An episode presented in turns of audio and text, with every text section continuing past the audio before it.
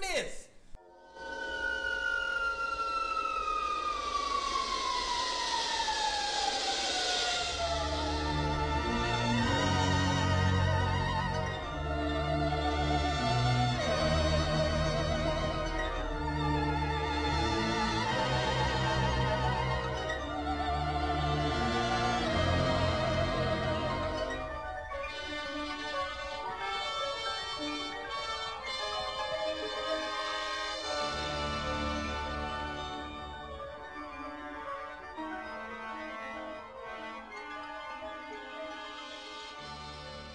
Hello, and you're listening to the Mackey Up and Fries movie podcast yet again for once. Yes, hi, it's Gavin here. Dean here.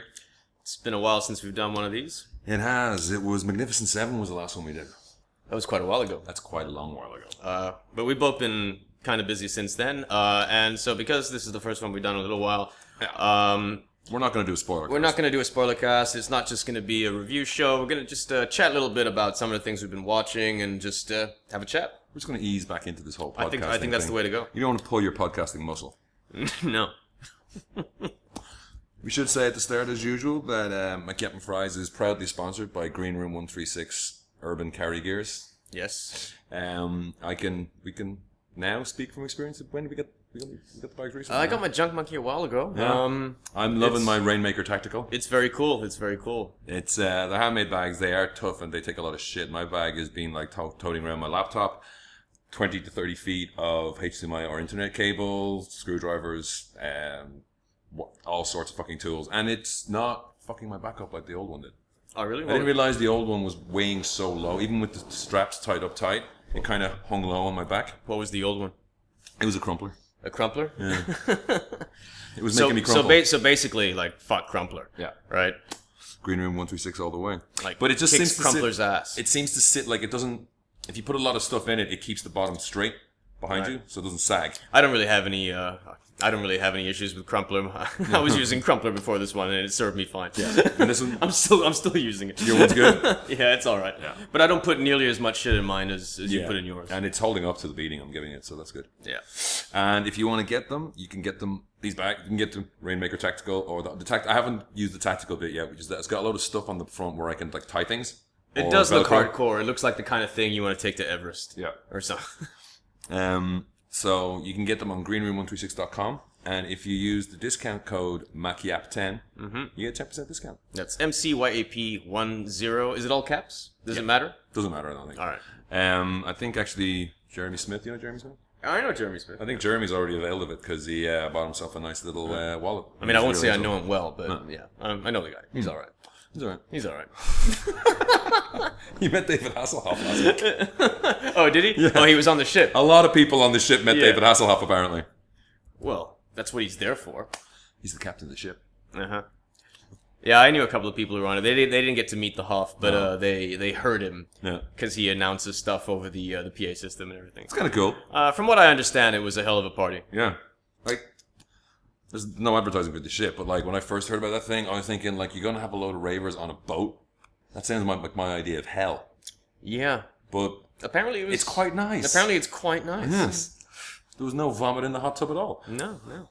Because I just imagine just like swapping the halls every four, two hours. Yeah, no. I mean, like uh, before anything, like when I was just hearing about it, I thought, I'm not. I don't want to go to that. Yeah. You know, just go there and just be a stick in the mud and stand there and look at people and judge them, which is probably what I would do. Just like yeah, just prop yourself over the bar with a would Uh, bottle of Lagavulin. I would just sort of sit there, trying to trying my best to like uh, channel Ron Swanson, just Yeah. looking at all these fools. You there, boy? Don't do that. Put some alcohol in your mouth to stop the words from coming out.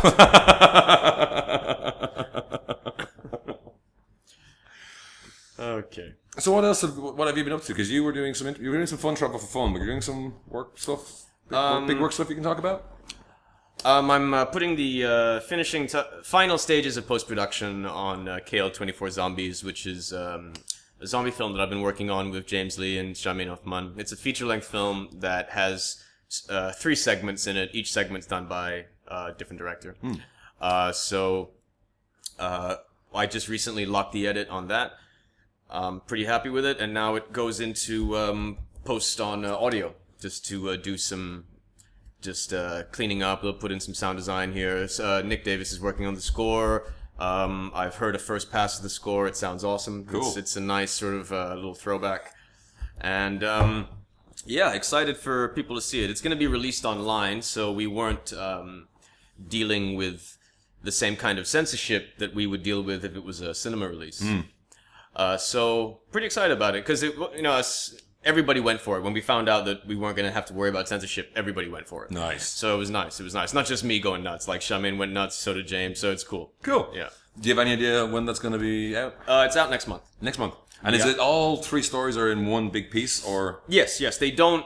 They don't intercut. it's just one after the other? It's just uh, no. It's um, James is uh, James's segment is the one that sort of ties everything together. oh, okay. and um, there are characters from all three segments that uh, are involved in all uh, th- that are involved throughout the entire film. So all all um, three segments do connect, but we don't cut back and forth between them. So it's like it starts with James, and then something happens, and they need, people need to find out what happened to one character, and then it cuts to mine, and then my segment plays for its entirety, and then it goes back to James's, and then so so it's. Um, Nice.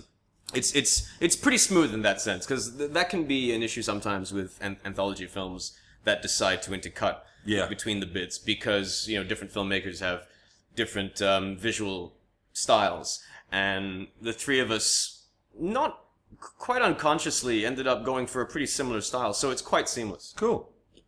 I'm looking forward to people for for people to see it. And uh, there was uh, yeah, I did some traveling. Was in London um, with a brief stint in Paris, which was great. Hmm. Um, and yeah, that's that's what I've been up to. I mean, there, there are other things as well, but um, they're There's not- they're they're still sort of like in Percolating. They're they're still in, in development, so no point talking about them yet. The only thing I did along those lines was go in and record some more gruff lines for Rimba Racer, more Rimba Racer. Yes, I saw the Instagram post. Oh, yes. nicely done, nicely done. I shout, I You shout- got you got that voice down now. Oh yeah, man, and, and it was a bit of a problem because if you haven't seen it, because apparently the English version's not on anywhere, um, they're going to give us DVDs when we finish this section, so we'll have copies for our own uh, For your own pleasure. Because it has aired in English in India.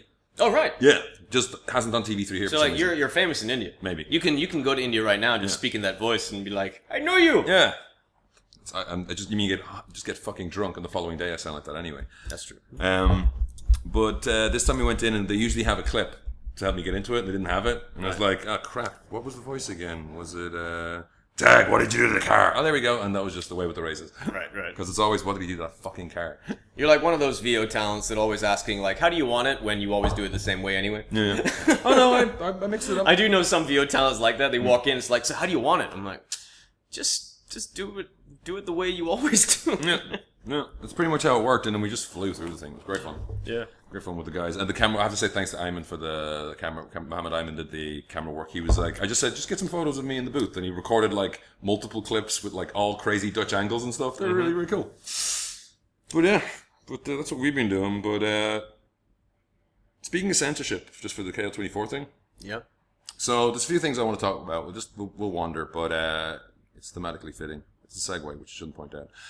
I went to see a while ago Soul Station. So Train to Busan. I don't. We didn't. You didn't see Train to Busan. I right? didn't see Train to Busan. I want to see it. Uh, The only reason I didn't see it is because it came out, I think, just Just before. just before I was about to start shooting my zombie film. Yeah. and I was like, I know that's a great movie. I don't want to Yeah. fucking watch it and go, oh god, I can't. No. so I saw some people like uh, Tony Pie- Pietra Yeah. calling it like you know one of the best tw- zombie movies in the last twenty years. I was like, well, I had to go look up the date of Shaun of the Dead. It's like fuck you for a start. It's good. One of the best. Yeah, he it's says best. one of the best. It's very very good. It's uh, it, it doesn't do anything that new. It just does everything exceedingly well. Yeah, which is fine. Which I mean, is fine. It's kind of what you want in a in a zombie film. Although there's another zombie film coming out that I really want to see is like uh, the girl with all the gifts. Hmm. That looks really good. No, that's really good. That's where they're like trying to stop these kids being zombies or something. They're trying to fight back or something like that. It looks really interesting. But um, Train to Busan, I didn't notice that many cuts, and there's music playing a lot throughout of it, so you don't notice it. Yeah. But there was also the director of it. Um, he also did an animated prequel that he sh- made first to try and get the money for it, and then he was given the money for Train to Busan, but it came out afterwards. Yes. Mm-hmm. And they snuck it into cinemas here for like two weeks. It was in TGV only. Like it was not really any advance warning. It was just it's on now. Yeah. Go see it. Pop back. And that is fucking. I'm getting. I'm getting ring the ring hackles on my arms because it was. It's fucking tense. It's it ratchets up the tension from Train to Busan. The animation is a kind of a flat style, but all the characters are instantly. They designed them all so they're instantly recognizable. It's not super stylized, but you know that everyone is the moment you see them. And it has some fantastic imagery that you know. There's like people bundling into a prison cell, but that prison cell's only like a meter and a half wide. So like the zombie arms are all at them Right. and just like they're trapped in there for quite a while and just the tension on that and it's this girl who's broken up with her boyfriend because he's a dickhead but she's also run away from a brothel and her father is also looking for her Right. and so he's trying to find her She's running away. She's running away from a brothel. she ran away from a brothel to, to this boyfriend but this boyfriend didn't treat her no better Right. and now she's running away He from must him have treated her pretty bad. Yeah. If- if- and Train to Busan one of the key things of that is you never find out why this happened right. and So this, Seoul so Station this uh, plugs those holes. no Oh, it doesn't. it doesn't fucking tell you why it happened either oh, brilliant. But Train to Busan has a really nice thing where there's the people who have someone to care about or something to care about other than themselves. Mm-hmm. Like the battle lines. Some people have said it's a class thing, and it is led by one, you know, elite as fuck. Yeah. But the um, don't go to sleep, computer. Um, the lines are very clearly there. There's the people who are good natured and want to help each other out, and the people who are just out for themselves, and the lines get drawn that way. In this, it's just it's like the guy. I think the guy hates hates Korea. Um, because like this is a really just a damning indictment of Korean society and the treatment of the homeless. Because the moment anyone runs up and it's like, oh, what's wrong? What's wrong? What's wrong? And then they take a second look. It's like, oh, you're homeless. Fuck, forget about you. right. But it, tie it back to my original point about censorship, it has an incredibly powerful ending. Like, it's not a twist or anything like that. It's just like, whoa. And it was fucking butchered. In what sense? Like, And there's a sense of there's a scene where things are happening, and then you realize what's going on, and then it jumps really hard, and one character's dead. all right. And there's no explanation of it at all. And it just, it, it sh- it's the movie's so good that it didn't ruin it for me. But it's one now. It's not in the cinemas. I would guarantee go seek out Soul Station, even if you haven't seen Train to Busan or don't want to. It's a really, really good zombie movie, and that ending deserves to be watched and talked about. Okay. So I would highly recommend watching that. Cool. Sounds good. Hmm. Should we, uh, before we get going, should we talk about our uh, dearly departed? Yeah, I was going to do this later, but let's go for it now. Oh, I thought we usually open with that. Oh, we usually do that after the news. Oh, we do. I don't know, it's been a while since we did the old format. That's true. Oh, we can save it. I don't. Well, know. I mean, you know, no, but I mean, I know. Since I- since I I've think already- you- the first one is kind of. Well, the second one is probably more. You're very much into the second one, I think, aren't you? What Leonard Cohen? Yeah. Yes. Yeah. I, w- I was a very am a very very big Leonard Cohen fan. Mm. Um. No, I was just. Yeah, but it was one of those things where he was at that age where, it you know it was gonna happen Sooner or later. sooner or later. It was it could happen either tomorrow or it could happen like five years from now. You know when people reach a certain age where all bets are off. You know Yeah. it's like you can go tomorrow, you might last another ten years. Who Yeah. knows? Um, and Leonard Cohen had been in that sort of bracket for quite a while. Yeah. Um, but just just an amazing words wordsmith, just an amazing poet, amazing singer songwriter. Um, I think There's- uh, first we take Manhattan and um, everybody knows, and of course Hallelujah, which has been covered by fucking everybody. yeah, I'm I young. think I mean I think my- there's I think you and I we probably have singles copies of it. We've covered it somewhere. Yep. everyone has. I'm your man. Hmm. Uh, the future, just uh, just amazing stuff. Yeah, my aunt. I think you should just watch A, the. thou- a thousand kisses deep, just amazing stuff. Um, I think one of the sort of standout Leonard Cohen bits for me, like uh, if you're not familiar with this, I urge you to check it out. Is from the Live in London concert, Hmm. um, where he did a thousand kisses deep, but he did it as a spoken word poem, Hmm. and he changed the lyrics up a little bit. It wasn't exactly the same as the song, and it was there's something about it. You know, when when when the song first came out, it was very powerful. yeah, But um, hearing him speak it with the gravitas of a man who has seen and done too much, yeah, uh, there was um, an underlying hopefulness and sadness to it that comes with age that uh, I, I found very, very powerful. So if you're a Leonard Cohen fan, if you're not familiar with that, go check it out. The Live from London album, Live in London album, Thousand Kisses Deep. and to tie it into the movies and TV shows, someone on Twitter, I think I retweeted it, so I'm not whoever you are, nice one, pointed out the fact that yes, in 1986 he was in Miami Vice Yeah. as a as a Francois Zolan, who was the French Interpol agent or something like that. Well, you know, so was Phil Collins. Yeah. The other daily part of the news is I was I was like I didn't realize it at first until somebody had the photo of the Magnificent Seven on Twitter and listed all the, the people and their dates. Yep. And uh, it was Robert Vaughn passed away.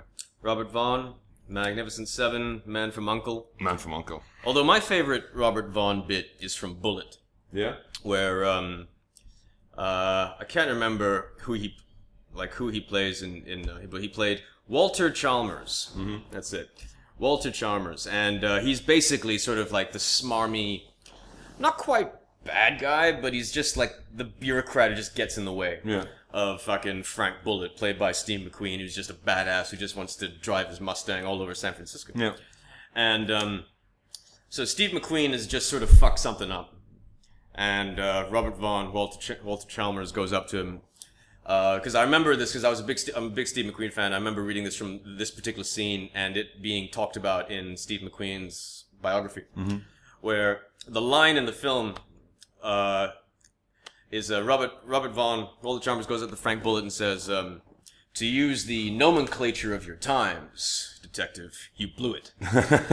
And uh, when that was the original line, and when they did this, uh, S- Steve McQueen like said like cut, cut, and, like the fuck does nomenclature mean? Hmm. You know, and it's like I don't know what that word means. If Steve McQueen doesn't know what that word means, you can bet your ass the people paying to see Steve McQueen don't know what that word means. and so in the fu- in the finished film, it's to use the parlance of your times. I was like, that's not much better. Yeah. Yeah. nomenclature. It's a great word. Yeah. It's like solipsistic. Yes. One of the things I really liked him in is a little lone show called uh, Danger Theater. Did you ever see this? No. It had um, Or I might have. It sounds vaguely familiar. it had uh, you know the guy who says, "Oh, what a lovely tea party." In Yes, Mallrats? yes. Uh, Dietrich Bader. Dietrich Bader was in Yeah. it as well, and it was a little small show, and it was one of these things where the BBC just bought it and then threw it on in the afternoon, uh, or maybe Channel Four, and it was this kind of spoof action hour of action action hour of comedy or to theater, and Robert Vaughn was the host who was always sitting behind a desk like the president or the head of CIA or something like that, and have the kind of what was it? What was it called again? danger theater. Danger Theater. No, I never saw this. Because the thing with Diedrich Bader was he was the searcher, which is essentially, you know, Lorenzo Lamas' kind of show. Right. Where it's a guy on a bike going around, but like, it was almost gleefully childish in its humor. Like, the searcher goes up and he's causing all sorts of problems and doesn't realize the number on the house is turned upside down. Yeah, here we go. For started in 1993. Yeah. One season. I think Yeah, it's one seven season. episodes or something like that. Yeah. And it's a lot of fun. And he, uh, d- d- um, he would be the host and he would have set it up the story. Dietrich Bader, Robert Vaughn, Adam West. Yeah. Holy shit. It was a really cool show. Um, I recommend se- uh, checking that out. Also, um, what was it Space Cowboy, aka the Magnificent Seven in Space, aka whatever the Battle Beyond the Stars. He was in that playing the same character from the Magnificent Seven, basically. Yep. And uh, in the uh, l- later part of his life, I guess he must have um, moved to uh, England or something because he started doing a bunch of English television, Hustle, Coronation Street. Oh, Coronation Street was recently. I didn't realize that. 2012. Yeah. He played Milton Fanshawe. Hustle was cool. Hustle was like he was kind of the older hustler. He put the he can't put them together a bit. Mm-hmm. Um, Well, rest in peace, boys. yeah, rest in peace. He did a lot of work. Yeah, this year's taken a lot of people. the, the man from Monk, I And as the cherry on top, President Trump. President Trump. Well, that, that's I had that on the section of oh my god, what the fuck just happened news, which we used to have on the show for once or twice. Yeah. Um. Some of let's just talk about the trailers. I think there's been a couple of trailers that have come out while I've been away that um, have really floated my boat. Rogue One continues to impress. I broke the rule. I haven't seen. I've only seen that first trailer. I've broken the second trailer rule and I've watched the latest international trailer and the combination of that theme and the shots they've put in there, I tear up nearly every fucking time watching those trailers. Uh, well, I'm. Jesus. Um. Uh, yes. Well. What? I- It just, I- it, no, just no, it no, seems no, no, no. everything coming together so well into just the type of Star Wars movie I wanted to see Yeah. decades ago. No, no. I mean, and I, I have uh, a lot of faith in it. I'm looking forward to it. But I haven't seen any of the new trailers. Hmm. Yeah. Any. Like, I just want to watch. They're it. being pretty good about not putting garbage in there that ruins it I've, for got- you. I've gotten pretty good at just not watching trailers. Yes. I'm just like. Then we don't have to do a news it's section like, you know- anymore. You know, what? You know. and, uh, no, I mean, I'll watch the first trailer. Yeah. But after that, like, if I like the first trailer, I'm like, I'm in. Yeah. I'm in. I mean, unless it's something like really like like a teaser of a tease, like the like the teaser for uh, Guardians of the Galaxy Volume Two. Hmm. You know that that was a real tease. So when they release another trailer, I'm gonna watch that. But after that, I think Oh, you didn't that's watch the, the first one's kind of a trailer. It's, there's a good bit in there. It's, it affects complete and stuff. It's not a complete. it. Yeah, teaser. but it's it It's is not a, an it awful is a lot. tease. Yeah, it It's- doesn't it's- tell you it's- anything about what's going It's on just there. a little bit more than a minute. yeah, it's a mood poem. Yeah. The two- two- You need to find a woman who is truly pathetic, or is- Like or- you. Like you. Do you want a hug? No, I don't. Uh, It, lo- that, it looks fun. That looks fun. It does look fun, and I really like the teaser poster. You know, it, it takes you like a little while before you're like, "Hey, baby Groot." Yeah, the, is it the black and white one where they're leaning against the wall? yeah, Very that's nice. Yeah. Um, another keeping it superhero for a second. Uh, trailer for Logan was a while ago. Yes. Yes. Uh, and it just proves that you put Johnny Cage's hurt. Johnny Cage. Cash. Johnny Cash's hurt behind anything. It's awesome. Yep. Um, it looks pretty interesting. I mean, up until the uh, the last act, the Wolver- the previous the Wolverine was you know a cool. I like the Wolverine. Yeah, it you was just know? the last act was like fight big thing, which is Yeah. a problem in superhero movies. Yes, but it wasn't a bad fight. Big thing. It's No. not like it fell to pieces. It just kind of undermined what had been built up before then in, in the first two acts. And this does not look look like any X Men movie or any X Men related movie you've ever seen. It looks like Logan takes his dad, his bald dad, on a It cross country journey. It looks like you know the road. Yeah, It looks like the road done via with with a with a slight Marvel uh, palette. Yeah. uh, which I like. Which I like. Uh, there was I was slightly disappointed in the sense that leading up to the release of the teaser, there was uh, some speculation as to whether the film was going to be in black and white no, because um, some of the promo images that had come out had all been in black and white. Yeah. Um, enough to get people thinking that could be cool. Yeah. and it would have been very cool. And I kind of got excited about that. So when it was in color, I was like, "Eh, all right then. no, Johnny Cash, still cool. Mm. Yeah. but I, I liked it. I liked it. Um, I liked the tone of it. I liked the look. Uh, some of those shots are really nice. yeah, really. much Um, it's and it's so much that it's kind of weird when a guy turns up with a robot hand. Yeah.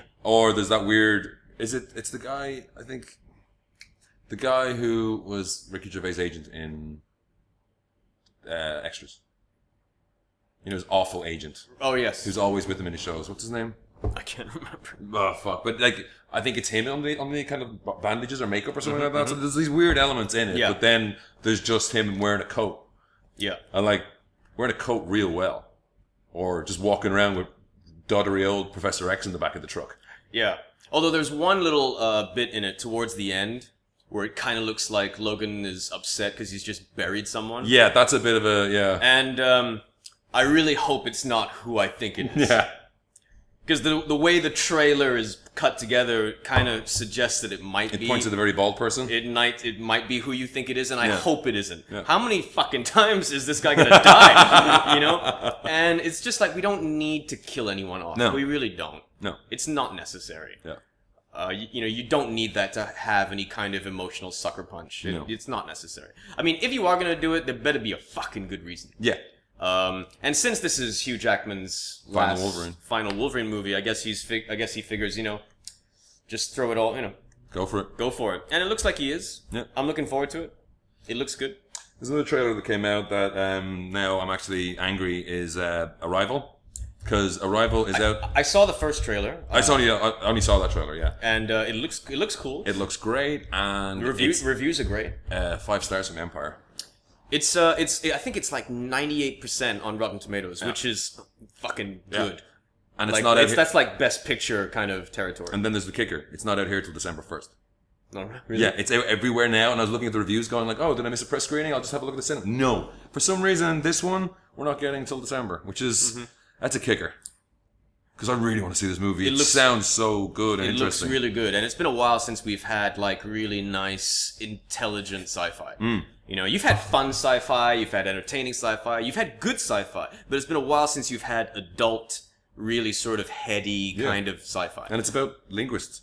Yep. Yeah, Yeah, yeah. sounds good. Never mind the fact that it shares uh, the same title with a really bad science Charlie Sheen movie. Sheen science fiction movie. That's the one where the aliens had backwards legs and fold in, Yeah, right? yeah, yeah. I always get that one. Is Terminal Velocity the was Wesley Snipes Terminal movie? Velocity is the uh, para- uh, parachuting pa- parachuting one. Is that the one with Wesley Snipes? No, that's Drop Zone. That's Drop Zone. That's the one. Yeah, Yeah, yeah, Because where, around uh, that time, Charlie Sheen was doing a lot of weird action movies. The one where Theo Huxtable dies in like the first. ten minutes. oh yeah.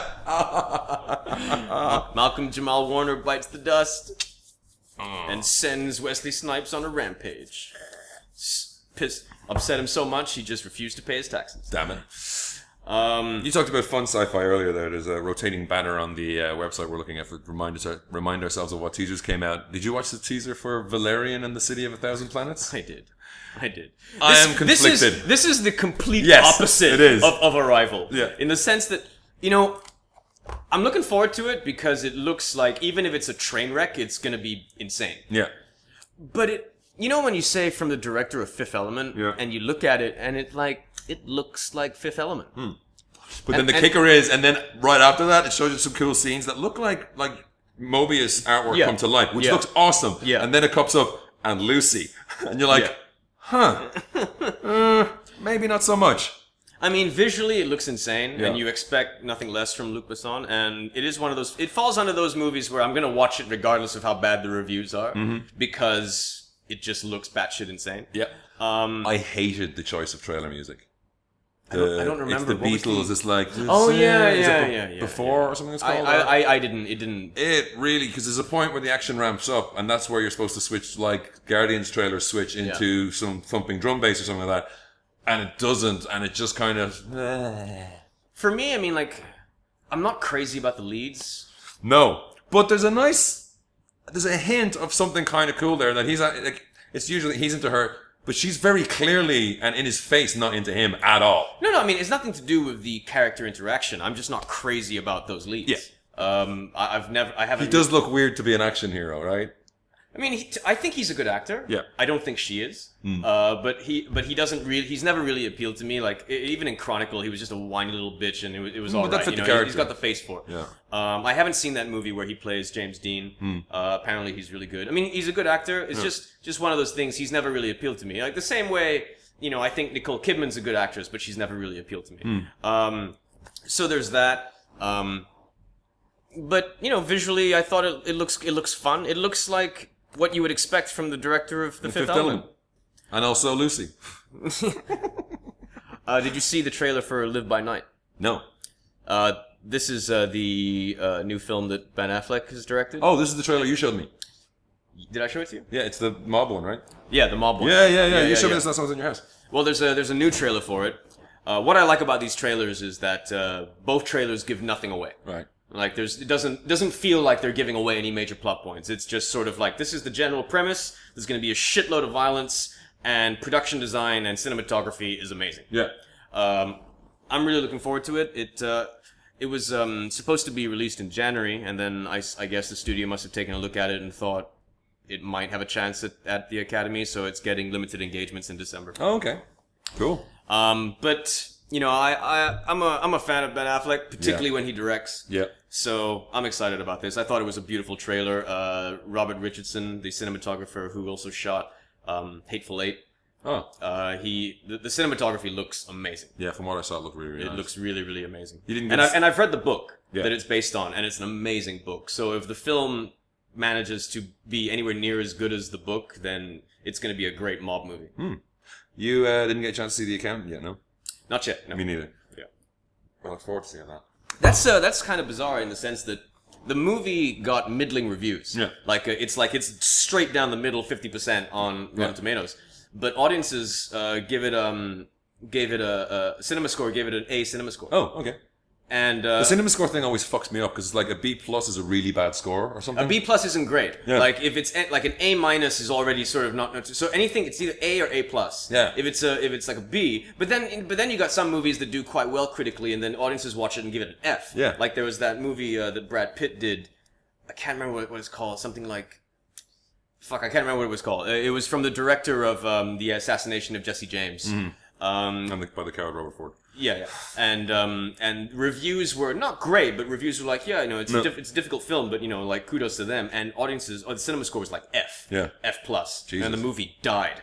You know, whereas this is like critics uh, talking about the account, it's like, eh, it's not too great, and then audiences are like, fuck you, we like it. Yeah. Hmm. Um, and it's got it's got legs. It's got legs. I mean, it's uh, it's over like 120 million worldwide at the- Yeah. at, the moment for an R-rated, non-franchise, non-sequel original story. Yeah. These days, that's that's a win. Yeah. So if you want to re- reproduce this, just put Batman in it. But apparently, like some people have been saying that it's very much it is v- it, it has potential to be a franchise Oh, really? because they say it's kind of like lots of people like have been making comments is like this could be like Ben Affleck's Taken. Oh, You know, it, it could be like a, an, an, a, a like a lower budget franchise where Yeah, yeah. you got this he play, this you know of, it's like a, it's like an autistic Jack Reacher Yeah. or some shit like that. that new Jack Reacher seems to be awful. From what I I mean uh, I I- I mean I didn't mind the first one. I I've thought- never I- actually watched the first one. I thought the first one was I, I'm not I'm not familiar with the books. I haven't read any of the the Lee Child. Some books. friends of mine really love the books. Yes, I got a couple of friends who are really into the books. Yeah. Um, I thought the first one was a good nuts and bolts sort of action movie, like a nice throwback, and uh, the second one appears to be more of the same. Mm. But the second one kind of appears more sort of um, like um, kind of like oh we're gonna team team him up with a chick now to to Yeah. get to get the female audience or something. I don't know. And I did hear one commenter on another podcast slash film or something talking about like the thing that's being buried in the bad reviews. Oh no, it was Movie Bob on YouTube. Um, is that Kobe Smulders is a grade A badass action heroine that should get her own fucking action movie. I like Col- Colby Yeah. Smulders. I think she's great. I was, you know, I have to get over the how to get how to how I met your mother thing. I'm not really a fan of that show. Ah, well, I mean, I didn't uh, watch too much of it. Have you seen the trailers for Collateral Beauty? No, This I meant to movie, catch it this week. movie with an amazing cast. It's got Will Smith, Edward Norton, Kate Winslet, Helen Mirren, Kieran Knightley, Michael Pena. I mean, great fucking cast. This movie looks like dog shit. it looks like schmaltzy, manipulative bullshit. Yeah, It, I mean, who knows? It might turn out to be good. It, maybe the trailers are just badly misjudged. yeah. But the way these trailers are cut together, it just looks like, it, you know, when when a, when a, when a trailer just, um, you know, like movies that win Oscars. When you see the trailers, you're thinking to yourself, "This looks like a fucking good movie." Yeah. This movie looks like a movie that really wants to win an Oscar, mm-hmm. and it's and it, it wants so badly to win an Oscar that it's just clutching at straws to try and come up with ways to make you feel something. Yeah. and Is this, it a bit, I've never actually f- seen all of Crash, but is it like that? The one that, the Oscar winner that everyone was like, why did we, why did this? Actually, happen? no. I liked Crash. I thought Crash was a good film. I didn't think it deserved to win Best Picture, but I thought it was a good film. And the trailers for Crash made it look like a good, solid movie. Hmm. This just looks like a manipulative piece of shit. It looks like Nicholas Sparks collateral. you know, uh, it's okay. I mean, like here's the you know, a successful New York advertising executive suffers a great tragedy. There you go. Hmm. He retreats from life. And in the meantime, he writes letters. And he writes letters to the universe. He writes letters to love, to time, to death, my ass. and then one day, these the t- death and time start to visit him and start to talk to him, and it's all about rediscovering life. And so Fuck you. So Helen Mirren plays death, I think. Uh, uh, like uh, Kira Knightley plays love. I had no idea this is what this movie's about. Oh I my know, god. Someone, some other motherfucker plays time. I Hmm. don't know. You know the motherfucking time. you know, I don't Morris know. Day in the time? Yeah. You see, I'd see that movie. Yeah, yeah. I, that movie I'd watch. You know, like if Jason Mewes turns up as time, Yeah. like you know, I'll watch that. But it just like, you know, you know, it's just. uh, Yeah. I just don't have I just don't have the patience for this shit. And you got like Will Smith acting, Oh, you know, yeah. and I'm just like, fuck it, fuck this. Yeah. And it's a shame because when I first heard about this movie with the cast, I was like, wow, this this is gonna be good. Yeah. And it just looks fucking shit. Meh. And uh, then I s- did you see the trailer for the Love Witch? I think I saw an earlier stuff on this because like the poster looks cool. It's very retro style, right? Yeah, And the movie and- itself is quite retro. the movie itself is uh, the visual style is very much like a 60s 60s thriller and it looks cool Hmm. Yeah. it looks cool i mean I, I don't know any of the cast the, the the lead the lead actress is gorgeous Mm-hmm. um, looks cool Cool. I'm reminded actually we're going to another little capsule review. Um, I've seen Sausage Party. oh yeah Now this is a, a rarefied thing over here because it wasn't getting out in the cinema and it's harder to get a copy as well. And Jesus fucking Christ, nothing could have prepared me for what that movie is. I, i'm really i haven't seen it yet i really want to see it Uh, I would highly recommend you get a copy of it if you can. It's and if you're one of those idiots who think, oh, it's animated for kids. Fuck no. The- I mean, the no no no it's not The- for kids the- the- even based on the trailers you know it's not the for kids incessant cursing is one thing, but the themes they deal with, like there's a real it's kind of dumb, but it's kind of smart as well. The whole racist thing they have going on. Mm-hmm. You know, like there's a bagel who is Woody Allen is Woody Allen. It's not played by Woody Allen. He's just playing Woody Allen. Right. And there's a Lavash, which is like you know, a Middle East, I don't even know what the fuck a Lavash is. They even make that joke in the movie.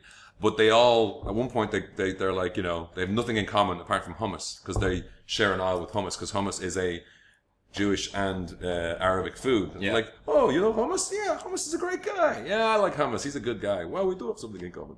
It's just like, oh wow.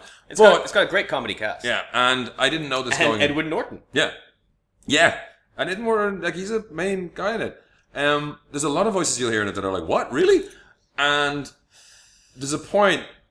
Oh, fuck. When you see this movie and you find out what the villain is, Jesus Christ! Like it's insane.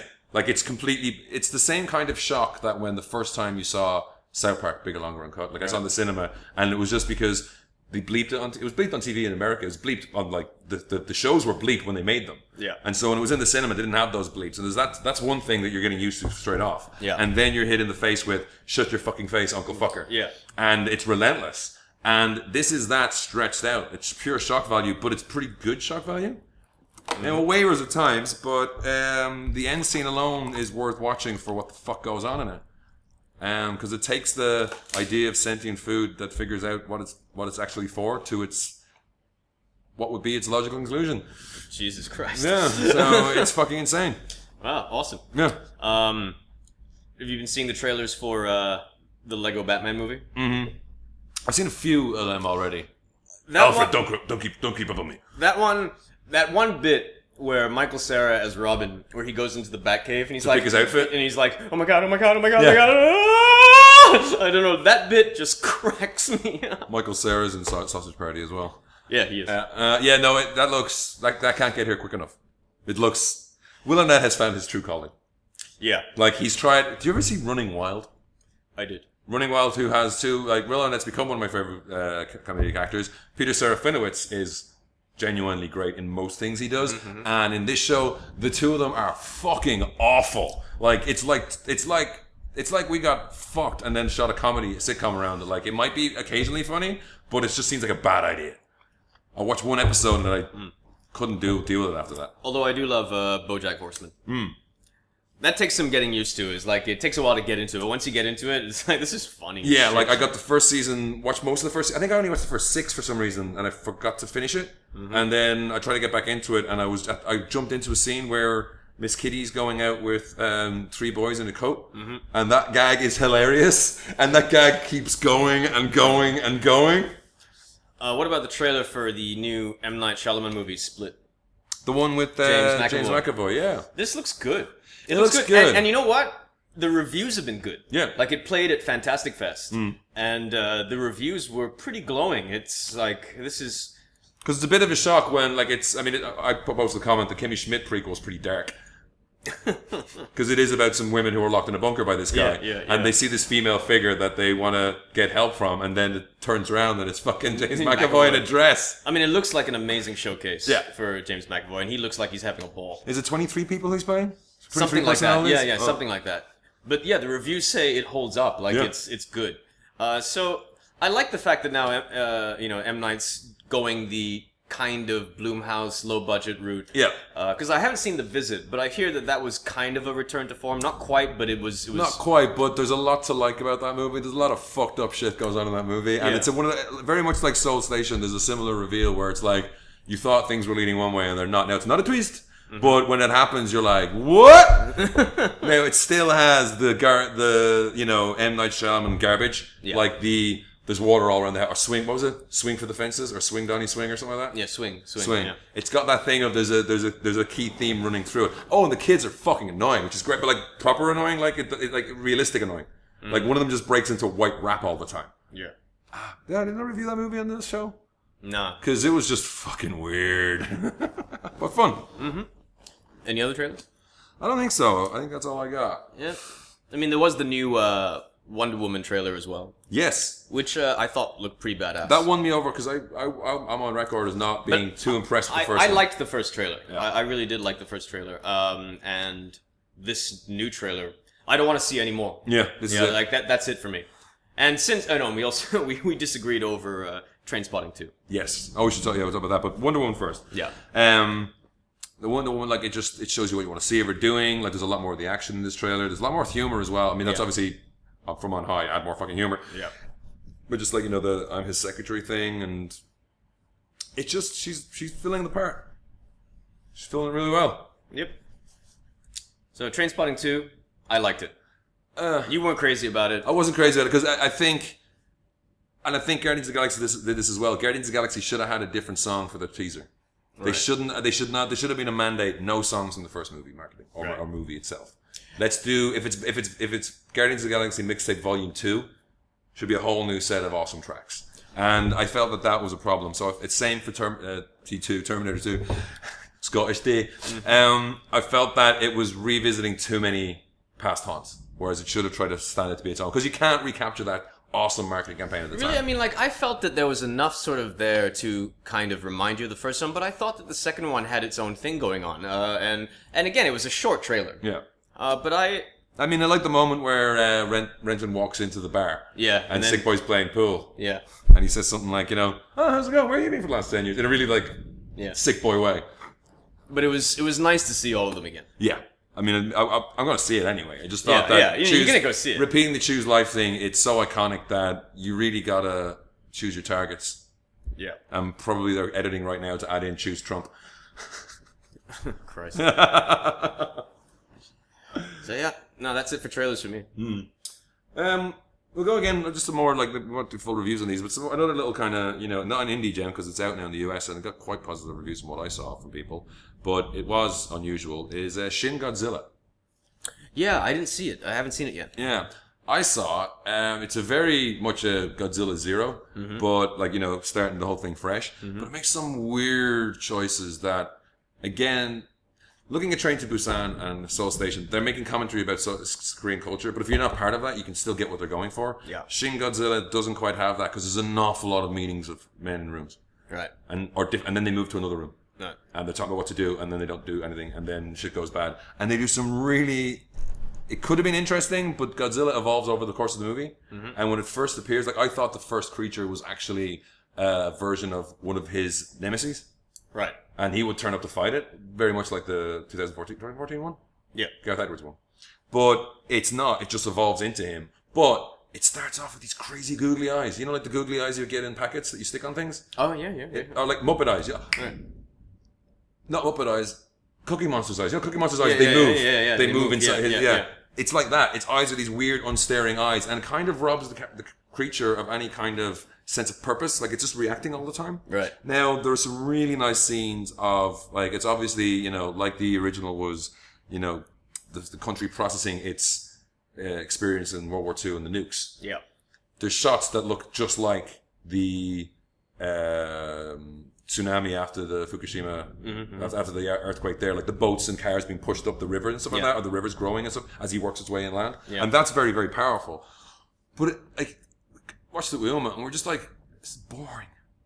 Like, I'm, I'm, I, I shouldn't be bored in a Godzilla movie. And I feel nothing for these characters because a lot of them, they change up a lot of the characters a lot. Right. And every time, especially hard in a subtitle movie, when you've got your subtitles at the bottom, every scene is introduced with like text in the top right hand corner Right. of who's talking and what they are. And sometimes their titles change, like they move from one ministry to another, or they get promotion, or someone dies, or something like that. Right. So you're constantly all over the place. It gets really, really weary. So I wasn't, I, I was not happy with it at all. I didn't really like it. But I've seen from the US, people are like, oh, it's a great restart for Godzilla, and it's better than the American version. I was like, mm, I prefer the American version. Well, either way, I uh, still want to see it. Yeah. Uh, but you know, I y- y- we, we had spoken about it before, and you were- you were telling me some of your thoughts. Yeah. Uh, I'll just have to watch it for myself. You will. Yeah. So do you have any uh you have anything you want to review? Well, um, I mean, I, I, I haven't been watching too many movies, but um, the one thing that I've kind of uh, that, uh, sh- want to talk about a little bit is uh, this uh, TV show from Showtime called uh, The Affair. Um, uh, the third season comes out November 20th, and uh, I just recently finished the second season. Um, I mean, if you haven't seen it, it's basically about it. Ex- it- it's about the the effects of what happens. it's about an affair. Yeah. And uh, it's uh, Dominic West uh, plays this guy Noah Soloway, who's a writer who wrote one book that didn't really go anywhere, and he's married to uh, Helen, played by Maura Tierney. And Maura, and uh, Helen comes from a very very rich family, and her dad is a very very successful author, Mm. very successful author who uh, hates Noah, thinks Noah is just like useless. Deadbeat. And so the the first season basically starts where they're going to Montauk, this place Montauk, Yeah. um, I'm aware of Montauk. uh, where you know where uh, Helen's family has a house and they vacation there and all that. And so Dominic West is you know uh, Noah. He's just basically. You know, he's there and he's sort of like, he feels like he's a hanger on and he's tired of taking money from the family. And he meets this waitress, uh, Allison, played by Ruth Wilson. Um, Ruth Wilson was the female lead in Lone Ranger. Oh. Um, I haven't seen her in too many things. She's really good. She's really good in this. Actually, all the acting in this show is amazing. And I think uh, Ruth Wilson won Best Actress for the season one at uh, the Golden Globes. And The Affair also won Best Drama at the Golden Globes, its first season. Um, and uh, so there's they have like a moment where uh, she saves Noah's uh, kid's life because he's you know like choke you know choking on something, and uh, she gives him like the fucking Heimlich and saves his life, and then they have this moment. And um, she's um, sort of like a tortured soul because she's married to this guy Cole, played by Joshua Jackson, and. Um, uh, Joshua Jackson's character is named Cole, Cole Lockhart, part of uh, this Lockhart family who they own this ranch, and they're like a very um, respected family within the Montauk community. And they suffered a very sh- uh, terrible tragedy. They they lost uh, their they, they lost their son uh, when like apparently he was there was something wrong with him, but she didn't know, and she didn't take him to the doctor, and he died in his sleep. Ah, fuck. So it's like they're both sort of tortured by it and they're trying to move on and she can't move on. Yep. And she has this sort of connection with Noah and they begin this affair. Right. And so that is the basic premise of the story and it's about how the it's about the emotional and psychological effects that this affair has on all of the characters. Yeah. Uh, the storytelling device that they use is that it's kind of like a Rashomon thing where um, the first season, every episode is divided, bet- is split between uh, Noah's recollection of how it all happened and Allison's recollection. Uh, so, so you've got like the main thrust of the story, which is the affair itself and everything that's happening in the present. And each episode is book is bookended by these scenes in the present, where Noah is a is a suspect in a murder. Oh. But you don't know who he's murdered. You don't know who he's murdered. y- You know, I mean, in the first season, you don't know who he's murdered uh, yet, and then towards the as the first season goes on, you do realize who he's mur- uh, who the who the victim was. Yeah. You don't quite know who did it or how it happened, and then as it goes on to the second season, they they expand on the, the, the murder investigation a little bit more. Just like Arrow. Man, gotta go back to that fucking island one more time. You know? And clearly, they knew nobody wants to go back to the island, so they were like, uh, "Bring, bring Dolph Lundgren into it." Yeah. Um. Anyway, uh, so the first season is just uh, Noah's perspective and Allison's perspective. The second season, they split it into four perspectives, where it's uh, Noah's perspective, Allison's perspective, Helen's perspective, and Cole's perspective. Gotcha. Um, and to say any more about it would just be sort of to Spoil it. yeah, give too much away because uh, part of the fun of this show is really just sort of seeing the whole thing play out. And for me, I've kind you know sort of reaching a point where where everything nowadays is either very pop culture savvy or where everything is very superhero driven or everything is trying really hard to be clever. This is like a breath of fresh air because it's just straight up Raw drama. raw drama, good acting, takes its time. Um, you really sort of get into the characters, and it deals with things in a pretty real way. So it's like if you have an affair, what happens? Yeah. And if you get the girl, if you get what you want, what happens then? Yeah. You know, um, and for people who are sort of like the victims of it, so for like uh, Joshua Jackson's character who is cheated on and um, Helen who's cheated on, what happens to them? How do they repercussions deal and with how it? the the ripples- repercussions of them? And and so and because Noah Soloway is a writer, obviously he writes about it. Yeah. And so when you write about it, if people read that book, what happens to the people in that book? you Yeah. know? so it's it's all it, so it's it's kind it it has its twists and its turns. The murder investigation at at at first kind of feels a bit like yeah, all right. I think I've seen this before. But uh, and but as it goes on, there's a nice little twist, and it's not what you think. Hmm. Like, like I was coming up with all of the different ways in which the, the murder could have happened, and even if you are right, you're never entirely right. Yeah. There's, it's like you think, oh, it might be this person, and you might be right, but it's not that simple. Yeah. So it's, uh, so it's nice. I really like that. I mean, and maybe, maybe I've just allowed myself to get sucked into it that I didn't see if it's obvious. Yeah. But it wasn't obvious to me. Um, and sort of now, sort of being up to date, I'm very excited for the third season. Um, the, you- tra- the if you've seen both seasons, and uh, the th- the trailer for the fir- for the third season is out. It looks good. If you haven't seen any of them, I highly recommend it. Like especially if you've got like kind of you know pop culture superhero fatigue, this is a breath of fresh air. Cool. Have you heard anything about? Do they have an endpoint in mind, like an end of the series? Um, I think I was watching an interview with um, Dominic West and Joshua Jackson, where Joshua Jackson was saying that um, the creator of the show, uh, one of the creators of the show, show uh, Sarah Treem, was saying that it's like four or five seasons. okay. So no, like uh, they've they've got a, they've, got it got, mapped out. they've got it mapped out, and it's about four or five seasons. It, do- it doesn't go past that. Cool. Um, but they've kept the um, they've kept the uh, cons- the consistency of the quality really good, and there's uh, some nice um, The Wire reunions in this Oh, she. because you got you got Dominic West and uh, Helen's dad is John Dolan.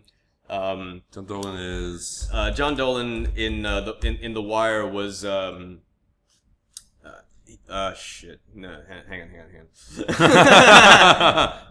I can't quite remember, but uh, he he was uh, basically the guy who was always sort of talking shit with um with uh, McNulty. like Bunk. No, no, it wasn't Bunk. He, he was one of the the higher ups. Um, Oh, the judge. shit. The judge, right? The older judge guy. Who- Yeah, yeah, He, the- ra- he yeah. rats out at the beginning. or he Yeah, doesn't yeah, rat out. yeah, he yeah. kind of The- like the- he, the- rat, he the- squeals on his bosses. To That's right. That's right. Yeah, that guy. He's done up with a few things. Though. He's, he's always likable. Yeah, he is, and he's he's great in this. Yeah. he's great in this. Um, I really, I mean, I really liked the affair. I really, really enjoyed it. There, there, there have been some people who say like you shouldn't watch this with um your partner, Oh, really? like the same like Gone Girl. the same way. Yeah, the same way people said you shouldn't watch it with Gongo. But I've watched, uh, I watched the first season of the affair with uh, my wife, and we, It's fine. yeah, no issues. it's But- television. But, what's really interesting about it is that is that the uh, the the different uh, sort of uh, point, uh, POV sections uh, is that so in Noah's section you'll see no, you'll see Noah's memory of something, Yeah. and then when it switches switches to Allison's section, you see the her memory of the same thing, And it's different. and it's really interesting how it's different. Like it is different, but it's what is different. And it doesn't get wearing. It it doesn't. It doesn't. It's, it's quite nice. It's like you know, it's it's like how he remembers what what how he remembers the first meeting and how she remembers their first meeting is very interesting. It's like how he remembers her like and h- like uh, in both memories she's wearing something different. Ah. You know, she looks slightly more flirty in his in his memory of it, but in her memory of it it's she Very chaste. yeah yeah so it- so it's interesting it's very Yeah. interesting how, how that happens and all of the acting is really good i mean i think that um, i mean dominic west is he's great. He's great. You know, um, uh, Ruth Wilson's really good in it. Mark Tierney's really good in it. Uh, it's a really nice role for Joshua Jackson. It's a very adult role for him, and he's, Comic Con's Joshua Jackson. yes, and he's really good in it. Like uh, in the second season, he's got one scene where he's just haunted by the memory of his son, and it's it's heartbreaking. Uh, uh, and yeah, Cool. really really good. Let's check that out. I think I'll finish off with some TV as well. Okay. So I'm five episodes in on the new Westworld TV show. I think six, seven is on tonight. Which I haven't seen. I haven't seen. it. Hmm. haven't and seen I, any. I'll, I'll talk about it in vagaries as well. Yes, please do. Uh, the setup is like the 1972-73 Michael Crichton directed movie. Mm-hmm, It is a theme park full of robots yeah. in the Wild West, and the they're the hosts, and then the guests come along and visit them, and they can do whatever they want. And it's funny how you know they've they've, they've built in certain things from video games and stuff. Like there's certain people walk past when new people arrive and they walk through the town. There's a certain you know quest givers, you know, and they're always saying the same things like, "You sir, you look like a man in action. Would you be able to help us out? Run down this outlaw." Which is kind of cool, but it's not just the original movie was the robots go a bit weird and then they try to kill everybody. Ro- Yul Brynner tries to kill everybody Yeah. primarily it was mostly Yul Brynner, right? It wasn't a lot of the robots. Yeah. Oh, Yeah. Yeah. So with this, Al- Although to be fair, I- it's been a while been since a long I, time, It's been yeah. a really long time since I saw that. so in this, John Doman, not Dolan. Doman. Sorry. this motherfucker. Oh, him. Sorry, he's not the judge. He's the uh, he's the he's the he's he's the commish. he's the commish, yeah. Oh. Sorry. Grumpy fuck. Yes, Yeah, he he's is. great. He's always grumpy. He, he gives good grumpy. yeah. Yeah. He's grumpy in, in the affair as well. Yeah. Um. So Westworld. Yeah. So But they he's got he's got this one great sorry he's got this one great line to Noah because like Noah's already written one book that didn't do too good. Yeah. And he's like everyone has everyone's got got one book in them. Almost no one has two. and it, that's a great line. Yeah. it's a great line, and, and Noah's always getting fucked. What's great about it also is that Noah is a dick. he's an asshole. McNulty's really good at playing those parts. I know. The fuck did I do? Yeah. Fuck I said. it's that attitude. It's written all over. His I know, fucking but he's face. like he's a selfish son of a bitch. So in Westworld, like you get to see some of the guests coming in, but you get the robots. You get to see what their daily lives are like, and a lot of it is fucking horrifying. But they're robots. It's fine. Who gives a shit? Yeah. Uh, but they were like fleshy robots. Yeah. Um, and so it's got Anthony Hopkins is like the proprietor, the, the main owner of the park, but he did get into some pro- problems money wise, so he does have a board to kind of um, have to deal with. And the representative of, that, of them is like this woman who's you know trying to write his ass over certain things. 'cause He's constantly tinkering with them to tr- try and make them more lifelike. And uh, Jeffrey Wright uh, gives he gives real good Jeffrey Wrightness. There's a lot of looking over his glasses in uh, shlubby vests, which he's really fucking good at doing. Um, he's like he works for Anthony Hopkins, and he kind of you know he's onto some of the stuff he's doing. But Anthony Hopkins has gone from like twinkly old gent in this in the first few episodes to maybe someone who has a slightly more sinister plan than what we think, and who's a lot more power in the park than you would l- know to let on. So it's kind of focusing on this character Dolores who is like uh, you know the virginal virginal virginal um you know uh, sta- uh, farm daughter farmer's daughter and like she's one of the characters that people can run into an awful lot in the park and some horrifying shit happens to her and it's like Anthony Hopkins has essentially an- introduced a new subroutine so that to make the, the hosts more lifelike, they'll have like little kind of they might go into little reveries where it's like you know they're playing with their hair, kind of as in like thinking back to some time that a lover touched their ear or something like that, right? right. but it has some unintended consequences. So the hosts start acting up, and there's some great things. There's some there's some new people coming into it, and like there's a lot of there's some very it's a Jonathan Nolan show. Right. So there's some very clever things. Like the first episode, there's a re- that there's the reset of the park, and it opens with a piano- pianola. With the scrolling paper Yeah, yeah, playing the yeah, piano, and as it starts, you're like, "Ba-ding, ding, ding, ding," you're like, "Oh, this is cool," and you're like, "Wait a minute, that's Black Hole Sun." Oh. And then the next time it comes around, it's a Radiohead song. And it's like, it's cool that they do that. And they, they drop different ones in there. And there's just everything, like, that is a kind of an, a key to the show. Everything is something else. You know what I mean? Yeah. There's something else always going on. And I had stayed away from theories until I got to the fifth episode and just, go- just looked up something online. And there's some people, it's now, after the first episode, first episode sets up pretty clearly that, like, one character who you think is a guest, he's not. Right. Um, the man in black this time is not a robot. It's Ed Harris, who is all in black, and he's like just talking to them like they're pieces of trash because he knows they're robots. Like, you, it's fine. You're not going to remember this anyway, and all this kind of stuff. And I'm like, oh, this is this isn't the first time we meet. I've been coming in. And there's also hints about what is he doing there, Right. and the way he acts and the way he's going on. There's hints as well that the admin staff. Like at one point, one guy says, "It's like this guy's uh, he's acting out weird with these ro- with the hosts," and he's like, "Oh, that guy, he gets whatever he wants." Right. and you're not sure what's going on there. And I introduced some new characters. One of them looks like John Boy from the Waltons, who um, the theory is that they might not actually be now. Their stories might be what happened in the park in the past because the park has the same robots for the last thirty years. Right. So there's like there's also Jeffrey Wright is having these conversations with one of the robots because like when they're talking to the robots, they're like, "Oh, howdy, I'm just a, I'm just a, I'm just a stage girl." It goes analytic mode, uh, disable accent. It's like yes, it's like they, you're basically talking to the AI behind the charade, and there's weird things coming out of what's going on there. Like, are they remembering what happened to before? Are they remembering previous lives or previous subroutines? Right. And are they freaking out over it? And it's just I don't know where it's going, but it's gripping to watch because you know the, the the robots can't hurt you; their guns don't work, but the humans can. But like, what is happening? What is going on here? And like, Anthony Hopkins is building, and he wants to add a new storyline at the end of the park, and uh, he's doing some crazy shit out there, and it kind of shows what he can do with these robots. And they're dropping hints now about what happened to his partner, and that might have repercussions in the fu- cu- current day. And it's still, you know, it's old timey fun Wild West shit going on as well. And like there's fun things of like, you know, idiots walking through the park like, I killed a guy. But then there's all this weird shit going on. And most of the people, it's on uh, HBO. So Yeah. most of the people who go there just go there to fuck robots. Right. And there's a lot of just fucking robots on. And people who are taking them on face value as their characters and people who are just like, no, no, just come here and suck me. And this weird, like, it's showing all of human life in a way. Right. And even like the guys who clean up the robots after they're murdered on the during one day's activities and they're cleaning up to patch them out again. Even those guys are like, you know, they've got their own little characters going on as well. Right, right. And so it could really fuck up massively badly because it's down to the last thing where there is an awful lot of things that we don't know or why are we seeing these things? They're generally interesting, but why are we seeing these things? Right. And you know they they tie together with the character of Dolores and a few other characters, and you're thinking, and especially the Man in Black, it's like, how is this all going to tie together, and will they be able to go beyond that? Because the it's Westworld. The robots are going to go crazy at one point, or not going. They're not just going to be like Terminators. Yeah. It's going to be like Person of Interest, another Jonathan Nolan show. It is going to be about the birth of truly sentient AI. Yeah. It's got to be. That's, that's what I think. And That's what, his thing. Mm-hmm. What does that mean? And like Person of Interest, he had it's a great show. Should watch that.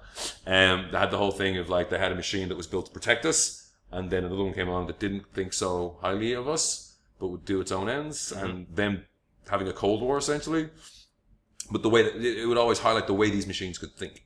And there's a fantastic part in Person of Interest, one episode where it flashes back to when the guy, when um, I never remember his name, he's in Lost, um, Mr. Finch. He plays Finch in Person of Interest. Mhm. Um, when the first I, I time, mean, like I, I- I, I watched Person of Interest for a while. Yeah. Uh, but I couldn't get into it. It, it, it. After a while, it just seemed very. because I think they're not on, Pedestrian they're, to me. yeah, they're not on a cable net, they're not on a cable network, so they were having to do the crime of the week, but also dropping these things, and they just eventually just said fuck it. And like, there's a third or fourth season, they just end it in a way you think like they just fucked their, their premise. They're like they're you know, tune in and catch an episode in the middle and understand the premise. They've ditched that completely now. You have to actually understand what's been going on. I know, but the thing is, is that uh, you gotta you gotta be like three or four seasons into it before you get there, Yeah. and I just I just I just didn't have the patience. Well, there's a beautiful thing that happens. Uh, Michael Emerson, something about Mm-hmm, it, where it flashes back to him first creating the computer and like all the different options he had to do because like he would create one that was m- slightly aware and then it would instantly try to get on the internet and kill everybody and having to like you know slam the just destroy the computer or other things would happen or it would just like contemplate life, realize that life was over and kill itself. So it would show you all the v- various permutations we could have if AI came real. And the park is doing that a little bit with the Dolores' character, Tandy Newton's character. There's other characters, James Marsden's character. You're like, what is he? What's going on with him? Like, they seem to be exploring all these facets of it. And then you've got like, you know, uh, Anthony Hopkins just going for a walk in the park and meeting a little boy, and you're not sure whether the boy is real or an android, and just being twinkly and cool and weird and stuff. And it's really enjoyable. And Ed Harris is given real good, fucking scary bad guy. If he's a bad guy, we're not sure if he's a bad guy. He's after something. There's a, Right. there's a deeper mystery behind the park. Right. And so far, it's been really, really good, and I highly recommend watching it. It's not for the squeamish. My girlfriend bailed. It's- Actually, she bailed as soon as Ed Harris turned up. Okay. She's like, I watch TV shows to relax. I can't relax watching this. So it's not going to show you got to be engaged and you got to really want to watch it. You know what I mean? Right, right, right. But yeah, I think that's about an hour. All right. So uh, we'll we'll probably follow up with like a Doctor Strange spoiler cast at some point. Okay. Shall we just uh just wrap up with the cool stuff? Oh yeah, cool stuff. Sorry, yeah. Well, in um. Have you seen Kubo and the Two Strings yet? No, I haven't. We should do a cast on that when you do. Okay. Well, um, right. while we're recording this uh, podcast, um, in um, in America, they have elected Donald Trump as the next president. This is this is uh, for the historical records. It's the 13th of November 2016. If you find this in the post-apocalyptic wasteland, this is what life was like before. You know, before the Moromoroland, we um, we talked about podcasts and recorded them online. So this will only be a cool thing if uh, you don't think Trump as president is a good idea. Yeah. Uh, but uh, if you go to feltgoodco, bigcartel.com, I'll put a link in the show description. Yeah, they've got a, a really cool T-shirt. uh, well, there's a pre-order. There's a pre-order for um, uh, two, two, uh, two options. There's a T-shirt that says uh, "Donald Trump hates my guts" Yeah. uh, in red, white, and blue, and then there's another option of uh, "Mike Pence hates my guts." Uh, they've also got a very um, they've they've also got another cool T-shirt that I really like, uh, which is a black a black T-shirt with a really really choice uh, picture of Donald Trump, and on the side it says It's like he's in full expletive mode. He's just like, fuck you, "Fuck you," Yeah. like, uh, and it says "Not my president." Yeah. Um, and it's not that expensive. It's only ten US. Yeah. So yeah, that's my cool thing. Yeah, that's pretty cool. Uh, it seems quite timely. Yeah. Uh, like I said, like if you you know if you're a Republican or if you think uh, Trump being president is a good idea, you won't find this very cool. Yeah. Um, in that case, I'm sure you can find many other T-shirts that have like "fuck Hillary" or something like that on it. So, but uh, I'm not in that camp. So, this would be my my T-shirt to get. Uh, I actually have a cool thing. So I, I shared this with you before, but it was the Escape from New York timer. Yeah. I, I first saw it as like, so it's the timer that Snake Plissken wears that counts down the hours he has until the poison assistant kills him and he's got to get the president out of New York.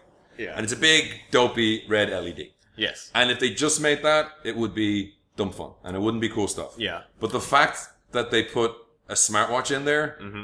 kind of blows my mind. That, like, you know, that's as big, like, the watch is fucking huge on his wrist, and that's as small as they could get an LED s- readout thing that worked back then. Mm-hmm. Yeah. Mm-hmm. Or that even kind of half worked. They probably just set it manually. Whereas this one can sync to your phone and can, like, you can answer calls on it. It can dis- display time in six different time zones. You can do all sorts of shit with it. Mm-hmm. Yeah, no, I saw it. I mean, like the as like a as a prop, I guess. Yeah, I know it's ki- it's kind of cool. Yeah. As something to wear on your wrist. Fuck if, no. if I ever saw someone wear, it's like you know, Uma's like, oh, oh, because Uma's the kind of guy that just might buy it, Yeah. and you're just thinking to yourself, really, man? Would No, the only reason, the only way you could wear this outdoors is if you're wearing a long leather trench coat, combats, uh, was it uh, black and you're white not- combats, and a fucking eye patch and a mullet. If your name is not Kurt Russell, you Yeah. Hmm. have no business wearing this thing. Kurt Russell might have trouble. I mean, it might, if your name is not Pliskin, Gummy Snake. It's goofy fun. It's goofy fun. It's goofy expensive fun. Yes. It's like what 250 US or something. something like that, but for smartwatch, it's cheap. but I did like their video. Did you watch the video? yeah, saw I the did like their video video. where they intersperse themselves in the thing. It was very nice. It was It's, very it's kind of goofy. It's really goofy when the, the, the designer turns up and he's like, "Are you going for uh, over the wall or going for electrocution today?" it was cool, but uh, yeah, we'll get back on with uh, some spoiler casts and some normal shows. Let us know if you prefer the ramble ramble chat or uh, the other shows. nice. Yeah. Uh, you can let us know by emailing us at podcast at com. You can get me on Twitter at McNastyPrime. And uh, you can get me on Twitter as uh, Gav Yap or Instagram as GavYap77. Yeah, I'm on Instagram as well as McNasty Prime. And if you follow McNa- MacYap and Fries on Twitter, that's when most of the podcast shows will go up, or if we're going to do uh, email in, or you can send us questions on that as well. All right. So thanks for listening. We've been the MacYap and Fries podcast. Thanks. Bye.